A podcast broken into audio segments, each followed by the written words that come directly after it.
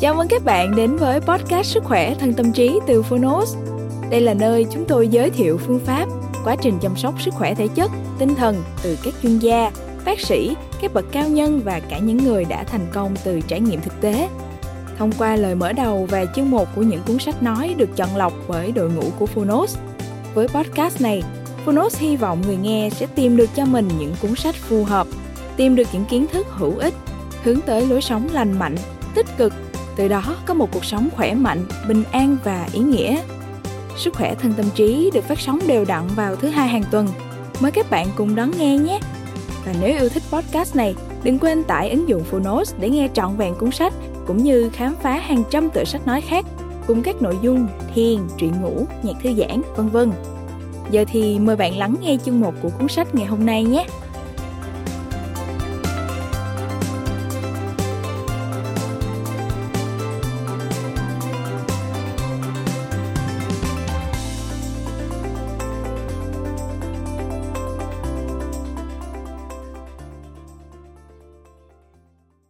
Bạn đang nghe từ Fonos.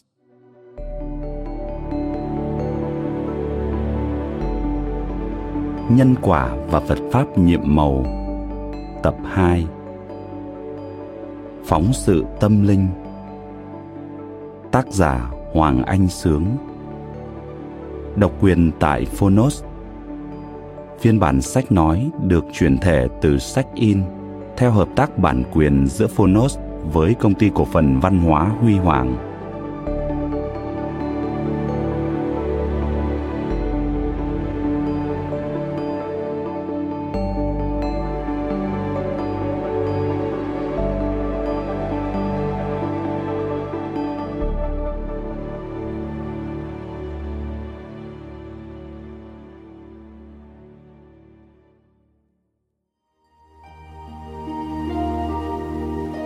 Chào bạn, mình là Hoàng Anh Sướng, tác giả bộ sách Nhân Quả và Pháp Pháp Giùm Màu.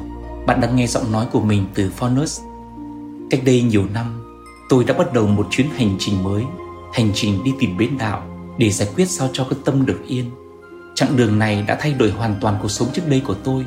Mỗi bước đi, tôi lại nhận được những duyên lành, một minh sư nâng đỡ giúp tôi giải quyết được bức màn vô minh che lấp tâm trí bao nhiêu năm. Bằng tất cả tấm lòng thành của mình và cái đạo mà tôi chiêm nghiệm được, tôi hy vọng quyển sách Nhân Quả và Pháp Pháp Giùm Màu có thể gieo hạt mầm tươi lành đến cho mọi người, những người đã và đang tìm kiếm khái niệm hạnh phúc cho bản thân. Xin cảm ơn Fonos vì đã cùng tôi đưa phiên bản sách nói này đến bạn. Chúc bạn nghe sách vui vẻ.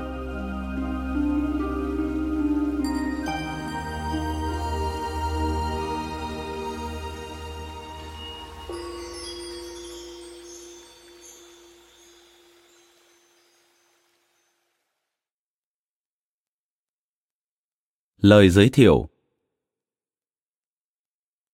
Nhà báo, nhà biên kịch Lưu Trọng Văn. Tôi là một trong những người đầu tiên được đọc bản thảo tập phóng sự xã hội Nhân Quả và Phật Pháp Nhiệm Màu tập hai của nhà báo Hoàng Anh Sướng. Cuốn sách mà tôi biết bạn đọc cả nước đang nóng lòng chờ đợi từ nhiều tháng nay. Cuốn hút, ám ảnh và hấp dẫn, đó là cảm nhận đầu tiên của tôi. Cuốn hút đến độ muốn đọc liền một mạch suốt đêm. Nhưng sau khi đọc xong, tôi nghĩ cần đưa ra một lời khuyên với bạn đọc, những người đã chót yêu, chót mê những trang viết của Hoàng Anh Sướng. Đó là, khi đọc xong một câu chuyện, ta nên dừng lại để ngẫm nghĩ, chiêm nghiệm rồi mới đọc tiếp câu chuyện sau. Đọc từ từ, chậm rãi giống như người thưởng thức trà. Hãy nhâm nhi từng ngụm nhỏ nhẹ kiểu thập nhị lan can nhất tràn trà. Nghĩa là đi hết mười hai bậc cầu thang mới uống hết một chén trà để cảm nhận cho thấu hương thơm, vị đượm của nó. Với cách này, có thể hơi lâu để đọc xong cuốn sách, nhưng thiết nghĩ, đọc sách, nhất là sách kể về những câu chuyện nhân quả, là câu chuyện một đời người, một kiếp người, một dòng họ, một quê hương, thậm chí một giống nòi nối từ đời này tới kiếp nọ, sao lại chỉ muốn đọc cho xong? Hay đọc ngấu nghiến chỉ vì những câu chuyện quá hấp dẫn, quá cuốn hút. Hoàng Anh Sướng từng nhiều lần tâm sự. Bước ngoặt lớn nhất của cuộc đời anh là cuộc gặp gỡ định mệnh với thiền sư Thích Nhất Hạnh. Bởi khi gặp thầy Thích Nhất Hạnh, tôi mới hiểu đúng, hiểu một cách thấu đáo đạo Phật là gì, Đức Phật là ai. Tôi mới ngộ ra được hạnh phúc đích thực là gì, làm thế nào để có được hạnh phúc đích thực. Và từ ngộ tâm ngộ linh ấy, Hoàng Anh Sướng đã phát tâm nguyện độ đời. Anh nhập thế, dấn thân. Anh đã mở tâm của mình để lắng, hơn lắng là lặng, để nghe từng câu chuyện rất thật của đời đã và đang diễn ra. Và với tài năng quan sát, với ngòi bút sắc sảo, anh đã kể lại cho chúng ta nghe những câu chuyện đời đó một cách trung thực, sống động, hấp dẫn, đầy ám ảnh, đồng thời cảnh báo nó sẽ tiếp tục xảy ra mọi lúc, mọi nơi, với mọi người, không trừ một ai. Từ đó, anh róng lên những tiếng chuông, những câu hỏi khắc khoải. Khổ đau từ đâu, bất hạnh từ đâu dội đến những kiếp người? Anh nhận ra nguyên nhân của mọi khổ đau, bất hạnh bắt đầu từ sự tăm tối, không chỉ của một con người mà còn của cả một thời cuộc, thời thế, không chỉ ở Việt Nam mà còn trên toàn cầu. Khi không nhận biết và tuân thủ những quy luật của tạo hóa, của tương tác vũ trụ, của thế giới tâm linh thiện ác, thế giới mà Đức Phật luôn nhắc chúng sinh về luật nhân quả. Khi kể, Hoàng Anh Sướng tránh việc phô trương mình và làm ly kỳ hóa các câu chuyện bằng văn chương. Anh ẩn cái tôi của mình để chân thật kể lại những câu chuyện anh nghe và chính anh thấy, để rồi, theo mạch chảy tự nhiên của cuộc sống, tự nó nói lên điều cần nói. Thậm chí ngay cả đến lúc cần thiết đúc kết thì anh cũng không nhảy vào đưa ra bất cứ lời khuyên răn nào cả, mà để cho chính nhân vật hoặc các chuyên gia am hiểu đúc kết. Những đúc kết ấy rất đắt và tạo cảm giác vỡ òa của cái ngộ. Ví như trong loạt bài Hoàng Anh Sướng viết về sư thầy Thích Huyền Diệu trong hành trình xây dựng Chùa Việt Nam Phật Quốc Tự tại Bồ Đề Đạo Tràng, Ấn Độ.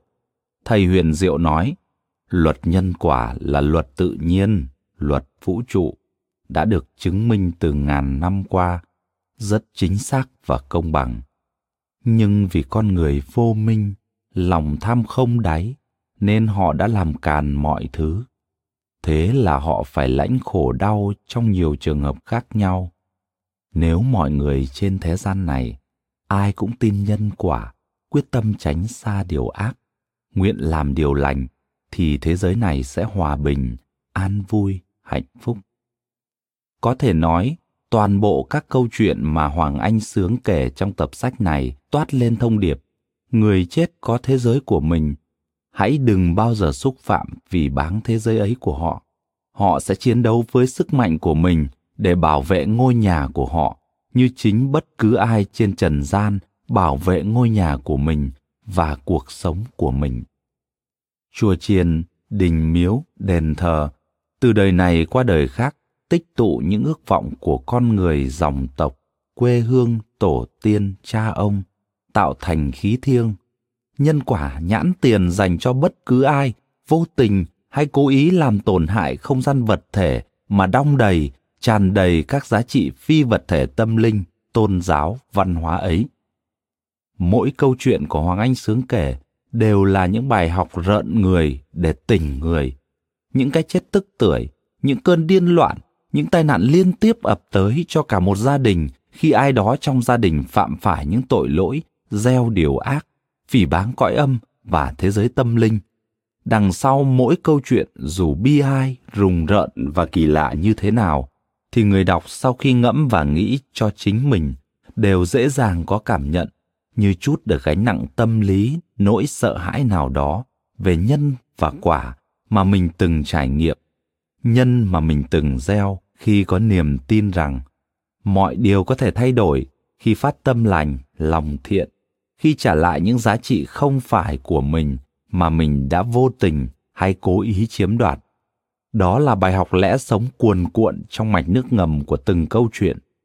Và nói cho cùng, câu chuyện nhân quả, nhân nào quả nấy, gieo gì gặt nấy, vẫn là câu chuyện của văn hóa. Văn hóa chính là ứng xử của mình với chính mình, ứng xử của mình với làng nước, tổ tiên, ứng xử của mình với tạo hóa thiên nhiên. Hy vọng Hoàng Anh Sướng sẽ sớm cho ra đời tập ba Nhân Quả và Phật Pháp Nhiệm Màu nhưng không phải là nhân ác gặt quả độc như tập một và tập hai đã đến tai thính giả này, mà sẽ là những câu chuyện vui, hân hoan của những ai gieo điều thiện lành, gieo hiểu biết, thương yêu để gặt được hoa thơm trái ngọt hạnh phúc, sự bình yên cho mình, gia đình mình, quê hương mình và rộng ra đất nước mình. Hà Nội, ngày mười lăm tháng mười năm hai nghìn không trăm mười bảy. Nói thêm về Hoàng Anh Sướng với cuốn sách Nhân Quả và Phật Pháp Nhiệm Màu, nhà thơ Trần Đăng Khoa.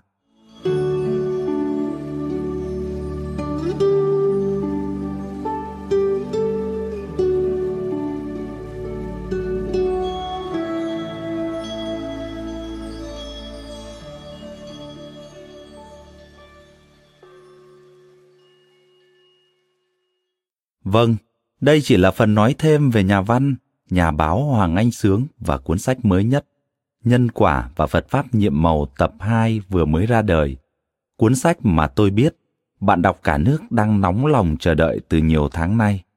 Nói thêm, bởi tôi cũng đã nói quá nhiều qua hàng loạt bài viết giới thiệu sách của anh.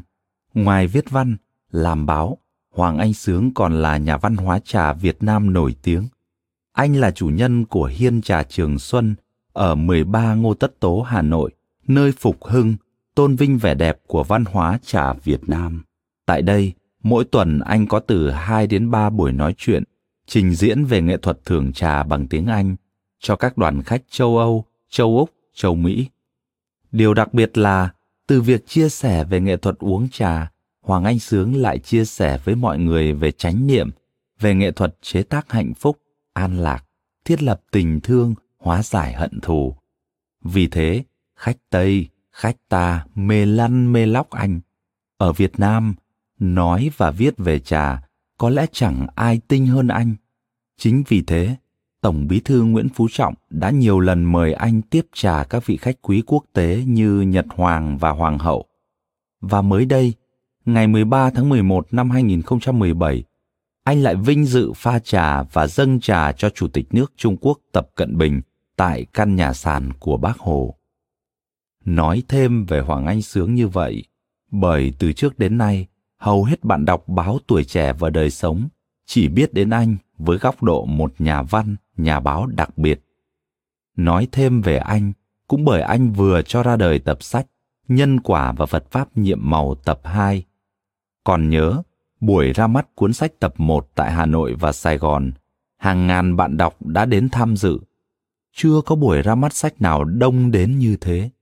Với hai mươi năm nghiên cứu tâm linh, nghiên cứu về thiền và đạo Phật, nhà văn, nhà báo Hoàng Anh Sướng đã chia sẻ những góc nhìn, cách kiến giải đầy sức thuyết phục về nhân quả. Nhiều người đã thực sự chuyển hóa khi đọc Hoàng Anh Sướng, bởi như họ nói, loạt bài này đã khiến người ta sợ và tin vào luật nhân quả.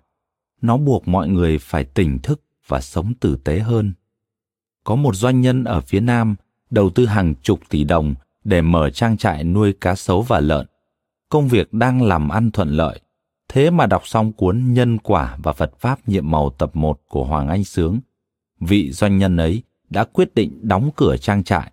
Hơn thế còn phát nguyện ăn chay trường. Có nhiều người hành nghề giết mổ gia súc.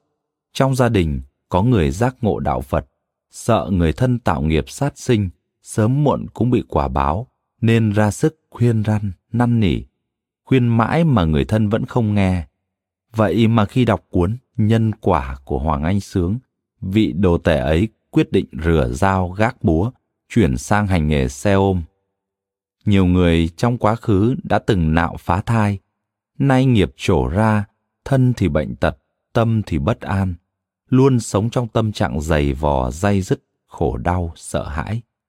Nhờ loạt bài phóng sự về nghiệp báo nạo phá thai của Hoàng Anh Sướng mà họ giác ngộ, bình thản đón nhận quả xấu, rồi nương vào đạo Phật, năng làm việc thiện để hóa giải, chuyển nghiệp. Nhờ thế mà thân khỏe, tâm an. Người thân của họ và cả chính họ đã tìm đến Hiên Trà Trường Xuân gặp Sướng, bày tỏ lòng biết ơn. Nhiều doanh nghiệp, thầy cô giáo, các nhóm Phật tử ở Hà Nội, Hải Phòng, Nam Định, Huế, Sài Gòn, Cần Thơ đã đặt mua hàng trăm cuốn để làm quà tặng cho nhân viên, học sinh, người thân và các Phật tử. Có lẽ ở Việt Nam, hiếm nhà văn nhà báo nào làm được như Hoàng Anh Sướng.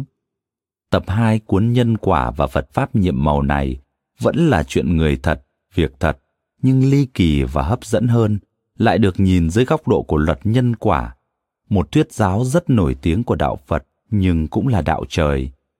Cũng như cuốn Nhân Quả và Phật Pháp Nhiệm Màu tập một và hàng loạt những cuốn trước nữa, Hoàng Anh Sướng vẫn hướng con người đến với cái thiện và sự tử tế. Bởi như tôi đã nói, Sướng là một Phật tử, nên mỗi bài viết là một dạng thuyết pháp theo cách riêng của anh. Đặc biệt là sau mỗi vụ việc, mỗi câu chuyện được kể rất sinh động, hấp dẫn ấy, anh đều tinh tế đưa ra các giải pháp hoặc mở ra các ngả đường để người ta lựa chọn, tự giải thoát cho mình hoặc chí ít cũng giúp người ta không có cảm giác bức bối, ngột ngạt của một người đang ở chốn cùng đường. Anh đã học được ở người thầy vĩ đại của mình là thiền sư Thích Nhất Hạnh trong việc hiện đại hóa những giáo lý của đạo Phật, đặc biệt là phép biến con người thành một vị Bồ Tát để tự giải thoát cho mình thoát khỏi sự khổ đau và sân hận. Nhiều khi người ta khổ chỉ vì một quan niệm khô cứng và hẹp hòi nào đó. Chỉ cần thay đổi một quan niệm là đã thoát ra khỏi sự kiểm tỏa của nó rồi. Chưa bao giờ đạo đức xã hội lại xuống cấp thảm hại như hiện nay. Đạo đức xuống cấp cũng vì con người không còn biết sợ là gì. Khi người ta không còn biết sợ nữa, thì cái ác sẽ lộng hành và lên ngôi. Cuốn sách này sẽ giúp cho người ta biết sợ. Sợ luật nhân quả, sợ làm điều ác. Và tôi tin, rất tin, ai đọc nó xong cũng sẽ không dám làm điều ác. Bởi không ai thoát được luật nhân quả, cho dù đó là một bậc vua chúa hay một vị mệnh phụ phu nhân. Đây là cuốn sách của mọi người và mọi nhà.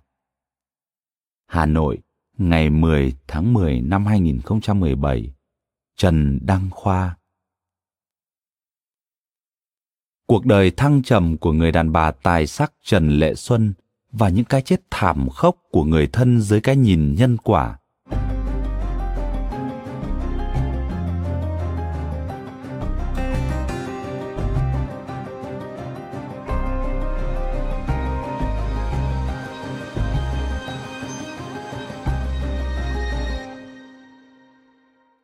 Nhắc đến chính quyền Ngô Đình Diệm ở miền Nam trước năm một nghìn chín trăm bảy mươi lăm, người ta không thể không nhắc đến người đàn bà tài sắc Trần Lệ Xuân.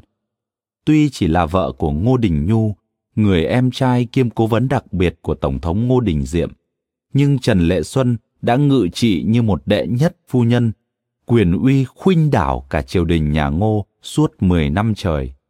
Năm một nghìn chín trăm sáu mươi ba, đúng lúc ở đỉnh cao danh vọng, tờ New York Times đã gọi vị đệ nhất phu nhân miền Nam Việt Nam ba mươi chín tuổi này là người đàn bà quyền lực nhất ở châu Á và so sánh bà với Lucrezia Borgia.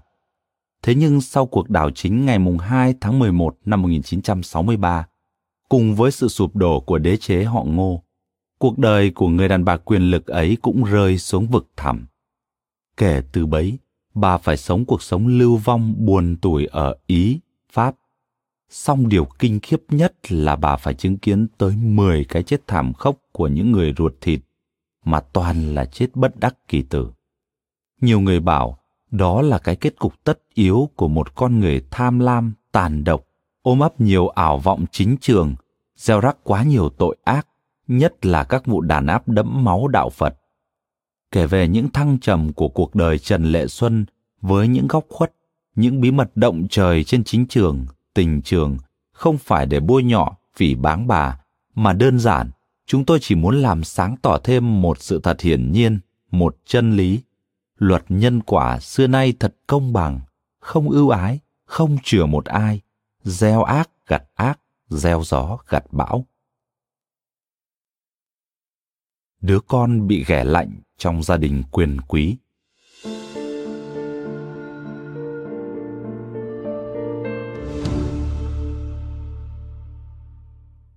Trần Lệ Xuân sinh ngày hai mươi hai tháng tám năm một nghìn chín trăm hai mươi tư trong một gia đình quyền quý. dòng dõi Châm Anh thế Việt. Cha bà là luật sư Trần Văn Chương, con trai cả của đông các đại học sĩ Trần Văn Thông. Mẹ bà là quận chúa Thân Thị Nam Chân, con gái của đông các đại học sĩ Thân Trọng Huề. Ông Chương là đại địa chủ và là luật sư Việt Nam đầu tiên có bằng tiến sĩ luật của Pháp. Bà Nam Chân nhan sắc tuyệt mỹ, đến độ người Pháp vì quá say mê bà đã đặt cho bà biệt danh Viên Ngọc Trai Á Châu. Họ sống một cuộc đời vương giả với hai chục người hầu hạ từ đầu đến chân. Mặc dù được cha mẹ đón các thầy từ khắp nơi về dạy dỗ ca hát, thêu thùa, cũng như nghệ thuật nội trợ, nhưng từ bé đến lớn, bà Nam Chân không bao giờ phải đụng đến bất kỳ việc gì, ngoại trừ rung chuông gọi người hầu. Bà được cha mẹ gả chồng khi mới tròn mười hai tuổi. Trọng trách lớn nhất của đời bà với tư cách người vợ là sinh cho chồng một đứa con trai thừa tự. Cũng cần nói thêm rằng, năm mười ba tuổi, trước khi sinh ra Trần Lệ Xuân, bà Nam Chân đã sinh hạ được một bé gái, đặt tên là Trần Lệ Chi. Vì thế áp lực sinh con trai đè nặng lên tấm thân ngọc ngà của bà. Bởi thời đó, do ảnh hưởng của đạo Khổng, trọng nam khinh nữ, người phụ nữ dù xinh đẹp, tài năng đến đâu mà không sinh hạ được con trai để nối dõi tông đường cho nhà chồng, thì cũng coi như là đồ bỏ đi. Bà mẹ chồng đã nhiều lần nói bóng gió rằng, nếu đẻ đứa thứ hai con gái, bà sẽ tìm vợ lẽ cho ông Trương. Do vậy, lúc mang thai đứa con thứ hai, bà Nam Chân đã tự ám thị rằng mình đang mang thai đứa con trai. Đến độ tất cả đồ tã lót, quần áo, đồ chơi, bà đều sắm sanh cho bé trai. Cho nên khi bé Trần Lệ Xuân cất tiếng khóc chào đời, bác sĩ người Pháp nói là con gái. Người mẹ mười bốn tuổi như rơi xuống hố sâu tuyệt vọng. Bà không thèm nhìn mặt đứa bé đỏ hòn đang khóc thét. Bà quay mặt vào tường, cắn chặt môi, cố kìm tiếng khóc. Mặc dầu ít ngày sau, một thầy giỏi về tử vi tướng số đến xem lá số cho bé đã thốt lên: thật là ngoài sức tưởng tượng, đứa bé sau này sẽ leo lên đến những đỉnh cao vời vợi. Ngôi sao chiếu mệnh của nó không thể nào tốt hơn. Song lời dự báo tương lai sán lạn ấy vẫn không thể làm vơi nỗi buồn lo thăm thẳm trong lòng người mẹ trẻ Nam Chân. Không khó hiểu khi tuổi thơ của bé Trần Lệ Xuân trôi đi trong sự thờ ơ, ghẻ lạnh của mẹ. Ngay cả khi một năm sau, bà Nam Chân sinh hạ được cậu quý tử đặt tên là Trần Văn Khiêm, tình cảm của mẹ dành cho bé Lệ Xuân cũng chẳng thay đổi gì. Thậm chí, vị thế của bé Lệ Xuân càng trở nên thấp kém.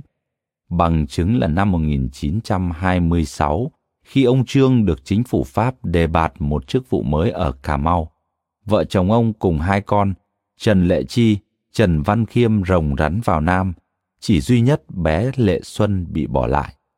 Ông Trương bảo đó là cách biểu hiện tấm lòng hiếu thảo đối với cha mẹ ông và là bằng chứng đảm bảo rằng ông sẽ quay trở lại. Nhưng thật ra, bé Lệ Xuân chỉ như một tờ biên lai ở phòng giữ đồ. Cô bé đã trở thành vật trao đổi giữa cha và ông nội. Theo bà Monique Brinson Demery, tác giả cuốn Madame Nhu Trần Lệ Xuân, Quyền Lực Bà Rồng, ở với ông bà nội, ban đầu việc giáo dưỡng hàng ngày bé Lệ Xuân được giao phó cho các bảo mẫu. Song ngay cả người giúp việc trong nhà cũng hiểu địa vị thấp kém của đứa trẻ mà họ trông nom.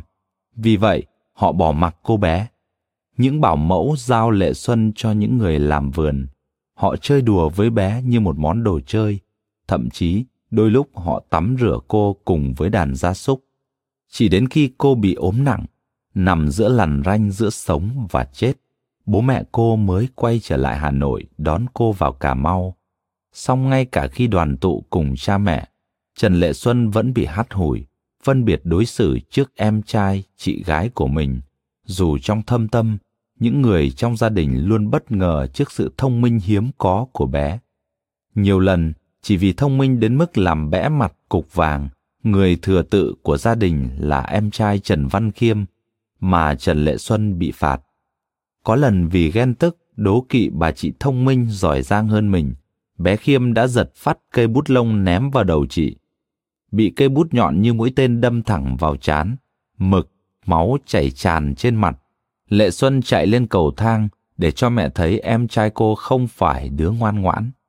Thấy thế, bà mẹ nổi giận đùng đùng, nhưng không phải với đứa con trai bà, mà chính là với bé Lệ Xuân. Vừa nứt mắt ra mà đã đanh đá, gớm ghiếc, quyết tâm làm bẽ mặt cục vàng của bà, người thừa tự của gia đình danh giá, và thế là cô bé bị phạt. Cuộc hôn nhân không tình yêu, vụ lợi đầy toan tính.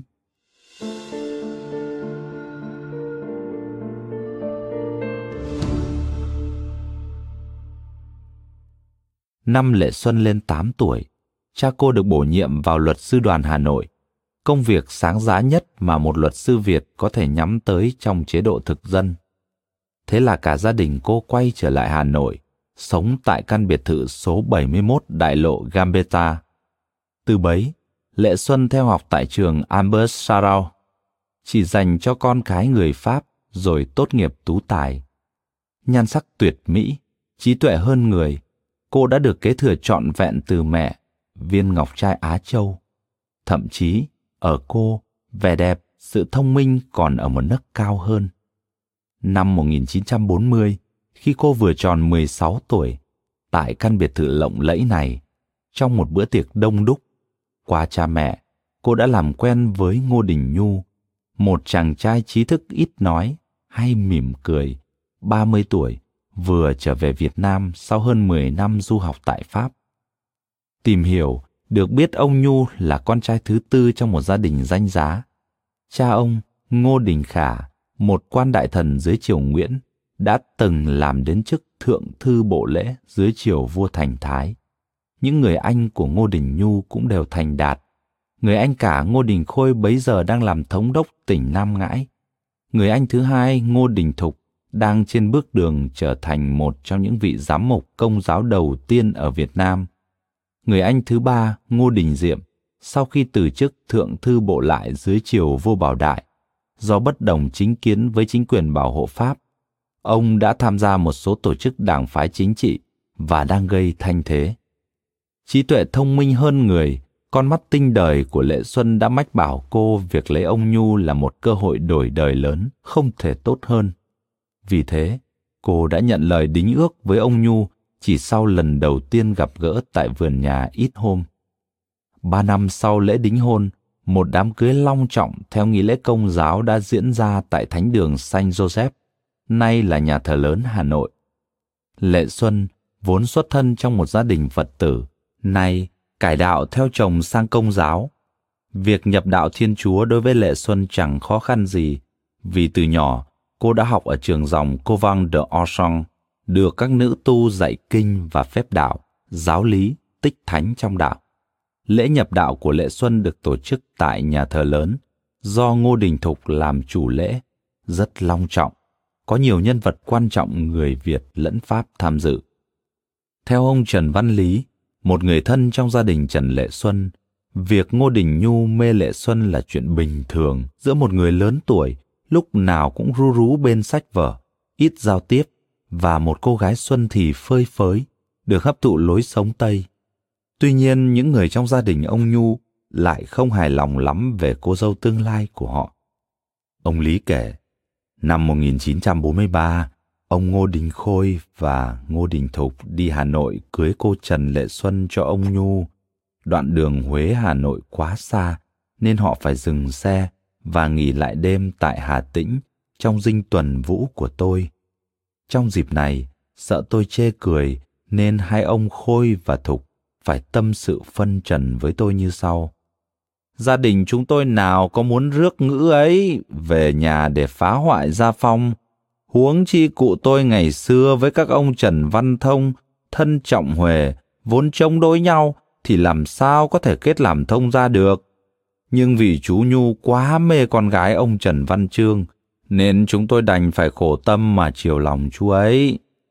Dù Ngô Đình Khôi và Ngô Đình Thục, hai ông anh lớn trong gia đình, có than vãn thế nào thì lễ cưới cũng phải tiến hành như đã định.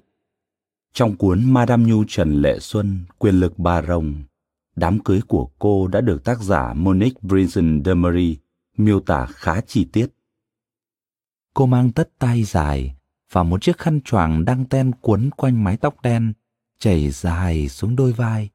Lời tuyên xưng đức tin mà Lệ Xuân đọc to khẳng định niềm tin mới của cô vào Thiên Chúa, Chúa Giêsu, Chúa Thánh Thần và Giáo hội cùng tất cả những phép bí tích của nó. Vị linh mục vừa đọc, nhân danh Cha và Con và Thánh Thần, vừa rưới nước thánh lên trán Lệ Xuân ba lần. Sau đây mọi tội lỗi của cô đã được rửa sạch. Tiếp đó, Lệ Xuân được đặt tên thánh. Người ta chọn tên Lucy theo tên thánh Lucia, thánh bản mệnh của người mù. Là một người cơ đốc giữa những kẻ ngoại giáo, Lucy đã chọn giữ mình đồng trinh và tự chọc mù mắt thay vì lấy một kẻ ngoại giáo. Nét đẹp nhất của Lệ Xuân, đôi mắt long lanh của cô mở to trong suốt buổi lễ, một thái độ thận trọng mới mẻ đối với những cảm giác mà cô phải dè chừng hầu hết thời gian, tính ưa dâm dục, sự tự mãn và kiêu căng. Tất cả mọi cặp mắt đều hướng về cô dâu mười tám tuổi khi cô bước vào khu vườn. Trong bức ảnh cưới trang trọng của Lệ Xuân, chụp vào ngày cưới của cô, nét mặt cô bình tĩnh và nghiêm trang. Hai bàn tay cô đan lại phía trước, nhưng bị che khuất khỏi ống kính camera bởi những ống tay áo rộng của chiếc áo cưới truyền thống. Phần rộng của chiếc áo lụa đỏ được thêu những ký tự tiếng Hoa về hạnh phúc lứa đôi và lấm chấm những bông hoa nhiều họa tiết thanh tú. Những dải băng vàng vương giả vòng quanh cổ và hai ống tay áo, một phong cách phù hợp với con gái của một công chúa hoàng tộc. Một trái tim lớn bằng ngọc bích rạng rỡ trên chiếc vòng cổ của cô. Đôi khuyên tai hoa hồng bằng kim cương trang nhã tuyệt vời. Chiếc khăn đóng màu đen xếp nếp trên trán. Mái tóc trẻ ngôi giữa và quấn thành lọn quanh đầu. Mắt long lanh viền phấn và đôi mày kẻ thật kỹ. Đôi môi lấm vết son và má đánh phấn hồng. Cô trông như một búp bê sứ sẽ rạn vỡ ngay khi đánh bạo nở nụ cười. Nhưng một mối thông gia bền vững như thế này là một vấn đề hệ trọng. Lệ Xuân đã sắm vai trò của mình một cách không thể chê trách. Từ đây trở đi, cô sẽ là bà Nhu. Cuộc hôn nhân của bà Nhu đã trở thành đề tài đàm tiếu dị nghị thời ấy. Người ta tin cuộc hôn nhân đó không phải vì tình yêu, mà là vì những mưu tính đầy thực dụng. Sau này, khi Ngô Đình Diệm được Mỹ hậu thuẫn lên làm tổng thống của cái gọi là nền đệ nhất Cộng hòa ở Sài Gòn, Ngô Đình Nhu được cử làm cố vấn đặc biệt. Trần Lệ Xuân nghiễm nhiên có được một vị trí nổi bật trong chính trường Sài Gòn khi đó. Trong những cuộc trả lời phỏng vấn với các ký giả Tây Phương, Trần Lệ Xuân đã thẳng thắn thừa nhận rằng cuộc hôn nhân của bà với ông Nhu là vấn đề thực tế, không phải chuyện yêu đương lãng mạn. Tôi chưa từng có một tình yêu ngọt ngào, bà thú nhận với phóng viên Charlie Moore của tạp chí Time. Tôi đã đọc những thứ đó trong sách vở, nhưng tôi không tin chúng thật sự tồn tại, hay có lẽ chỉ với một số rất ít người mà thôi. Chính vì cuộc hôn nhân đầy toan tính, vụ lợi, không tình yêu ấy, mà sau này, khi trở thành đệ nhất phu nhân của chính quyền Ngô Đình Diệm, trong khi đời sống tình dục của Trần Lệ Xuân lúc nào cũng nóng bỏng như ngọn núi lửa, thì Ngô Đình Nhu gần như bất lực, không màng đến chuyện chăn gối. Vì thế, Trần Lệ Xuân đã gian díu với nhiều người thuộc giai tầng thượng lưu, như tướng tá trong quân đội, văn nghệ sĩ, cố vấn Mỹ. Trong số đó, người đàn bà đa tình này có tình cảm đặc biệt và thường lén lút tư tình với tướng Trần Văn Đôn, hay sau này là với chỉ huy dàn nhạc giao hưởng Sài Gòn tên Hoàng. Mặc dù anh em họ Ngô cố giấu kín chuyện xấu nàng hổ ai của Trần Lệ Xuân, nhưng không hiểu sao chuyện đó đã lan ra khắp thiên hạ và bỗng chốc trở thành đề tài đàm tiếu của các sĩ quan, tướng lãnh và các mệnh phụ phu nhân những lúc trà dư tiểu hậu. Người ta bảo, đầu của Ngô Đình Nhu không còn chỗ để cho vợ cắm sừng. Những cuộc mây mưa tình ái của Trần Lệ Xuân.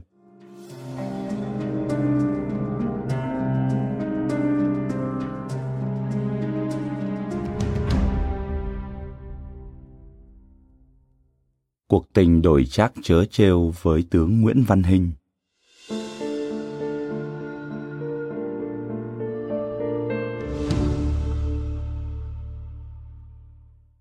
Theo tư liệu của nhà văn Đặng Vương Hưng trong bài viết Trần Lệ Xuân, giấc mộng chính trường và những cuộc tình trăng gió, đăng trên báo An ninh Thế giới.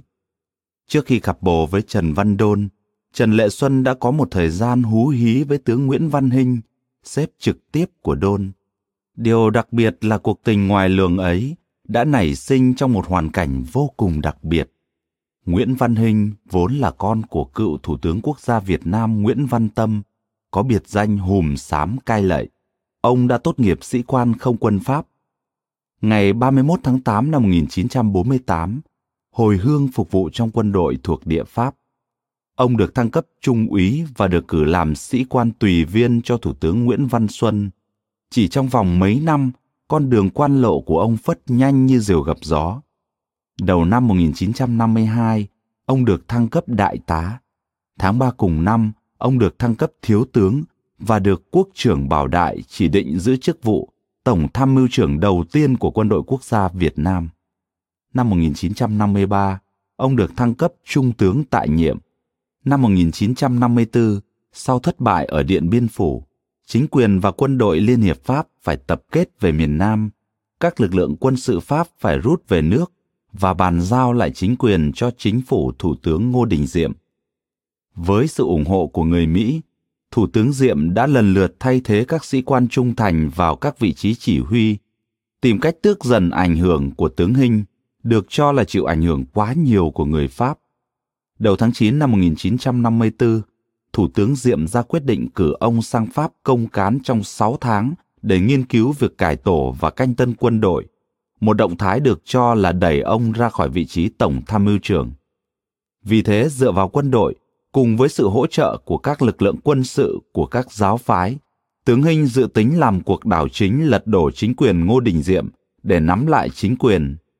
Tướng Hinh đã không ít lần công khai khoe khoang với bạn bè rằng ông sẽ hạ gục ông Diệm, thậm chí ông còn lên kế hoạch giữ Trần Lệ Xuân lại làm vợ lẽ của mình. Vì từ lâu, ông đã thầm thương trộm nhớ Trần Lệ Xuân, người đàn bà nhan sắc lẳng lơ đa tình. Chuyện này đã đến tai Trần Lệ Xuân. Vì thế, có lần chạm trán nhau tại một bữa tiệc, Trần Lệ Xuân đã ném thẳng sự khinh miệt vào mặt tướng Hinh. Ông sẽ không bao giờ lật đổ được chính quyền này, vì ông không có gan, và nếu ông lật đổ được nó, ông sẽ không bao giờ có được tôi, vì tôi sẽ cắt cổ ông trước. Câu nói đanh thép hùng hồn ấy khiến tướng Hinh phải giật mình hoảng hốt. Cũng cần phải nói thêm rằng, âm mưu lật đổ chính phủ Ngô Đình Diệm của tướng Nguyễn Văn Hinh nhận được sự hậu thuẫn lớn từ chính quyền Pháp, bởi Pháp hiểu rằng nếu ông Hinh là người cầm quyền, ông sẽ giữ mọi thứ vận hành trôi chảy, trong khi ông Diệm đang cố cắt đứt mọi mối quan hệ với họ. Và với sự hậu thuẫn lớn của Mỹ, Pháp sẽ bị hất văng ra khỏi Việt Nam. Tướng Hinh và người Pháp đã tìm thấy một trợ thủ đắc lực chống Diệm. Đó chính là Bình Xuyên, một băng thủy tặc do Bảy Viễn cầm đầu, điều hành ngành cờ bạc, ma túy, mãi dâm và bảo kê ở Sài Gòn. Băng cướp này có một đội tàu thuyền, hai mươi ngôi nhà và một trăm cửa hiệu khắp thành phố. Ngôi nhà của Bảy Viễn cũng là đại bản doanh của băng Bình Xuyên, được bao quanh bởi một con hào lớn đầy cá sấu. Ngay cửa phòng ngủ của Bảy Viễn, lúc nào cũng lừng lững một con báo lớn có nhiệm vụ bảo vệ. Và bên trong phòng ngủ là chiếc lồng sắt nhốt một con hổ cái. Bảy Viễn đã từng tuyên bố, bất kỳ kẻ nào trong số mười lăm nghìn thuộc hạ của y mà dám làm trái ý sẽ làm miếng mồi tươi sống cho con cọp cái này. Tướng Hinh đã nhiều lần gặp gỡ Bảy Viễn. Họ bắt đầu lập mưu hạ bệ ông Diệm. Sáng ngày hai mươi tháng chín năm một nghìn chín trăm năm mươi tư, tướng Hinh điều động quân đến bao vây dinh độc lập, nơi ăn ở và làm việc của anh em Diệm Nhu. Rất nhiều súng ống được mượn từ băng Bình Xuyên của Bảy Viễn. Trước tình thế nước sôi lửa bỏng, tính mạng ngàn cân treo sợi tóc, khi đám tướng quân của Hinh đang đằng đằng sát khí lăm le tràn vào dinh, giữa lúc anh em Diệm Nhu đang vò đầu bứt tai tìm kế thoát, thì Trần Lệ Xuân vẫn bình tĩnh một cách lạ lùng. Bà tự tin nói với Thủ tướng Ngô Đình Diệm và chồng, để em đi gặp tướng Hinh, bảo hắn rút quân và buông súng ngay. Câu nói ấy khiến anh em Diệm Nhu sững người kinh ngạc, rồi không để cho anh chồng và chồng thắc mắc. Nói xong, Lệ Xuân tự lái xe tới Bộ Tổng Tham mưu gặp Hinh. Tướng Hinh khi ấy mới ba mươi tám tuổi, nổi tiếng háo sắc, tràn đầy sinh lực. Nhiều đêm ôm ấp mộng tưởng lấy Lệ Xuân làm vợ lẽ, nên vừa nhìn thấy Lệ Xuân bước đến, áo dài hở cổ, dáng điệu lả lơi, Hinh đã hồn siêu phách lạc. Vừa ngồi xuống ghế, Lệ Xuân đã bảo giọng lạnh lùng: "Anh không thể làm phản loạn như thế được." Tướng Hinh như choàng tỉnh cơn mê, ông nói, mắt vẫn dán chặt vào bờ vai thon thả nuột nà của Lệ Xuân. "Anh có thể bắt giữ em làm con tin ngay bây giờ, và em sẽ là của riêng anh." Lệ Xuân nhếch mép cười nhạt, hai mắt long lên, đáp lại không chút ngần ngại: "Trước khi anh bắt em, em sẽ bóp cổ anh chết đã." Thần sắc và khẩu khí của Lệ Xuân đã hoàn toàn khuất phục Hinh. Ngay lập tức, Hinh hứa sẽ ra lệnh cho đám loạn quân rút khỏi Dinh Độc Lập, thậm chí còn quỳ xọp xuống đất cầu xin Lệ Xuân ban ơn mưa móc. Thế là, sau lần tương ngộ đó, Bộ Tổng Tham mưu thường xuyên xuất hiện bóng hồng Trần Lệ Xuân, và vào những ngày nghỉ cuối tuần, mặc cho chồng ngập đầu vào những mưu tính chính trị, Lệ Xuân cùng tướng Hinh công khai lên Đà Lạt du hí. Tướng Hinh hạnh phúc, tự hào ra mặt. Có lần, Hinh tâm sự với mấy viên tá cấp dưới: "Ngay từ lần đầu gặp gỡ, Moa đã thấy em duyên dáng, dễ thương, nhạy cảm, có ma lực thu hút phái nam. Ngồi nói chuyện với Moa, chân cẳng em thay đổi hoài. Đàn bà như vậy ghê lắm, mấy con đầm cũng vậy. Thằng chồng mà thiếu bản lĩnh thế nào cũng bị nó cho mọc sừng." Viên tá cấp dưới thấy vậy hỏi: "Vậy theo toa, như vậy chồng em đã bị mọc sừng chưa?" "Có mà mọc chi chít, mọc dày đến độ không còn chỗ mà cắm sừng ấy chứ." Hinh cười sằng sặc. Cảm ơn bạn đã lắng nghe podcast Sức khỏe thân tâm trí. Podcast này được sản xuất bởi Fonos, ứng dụng sách nói có bản quyền và âm thanh số dành cho người Việt. Hẹn gặp lại ở những tập tiếp theo.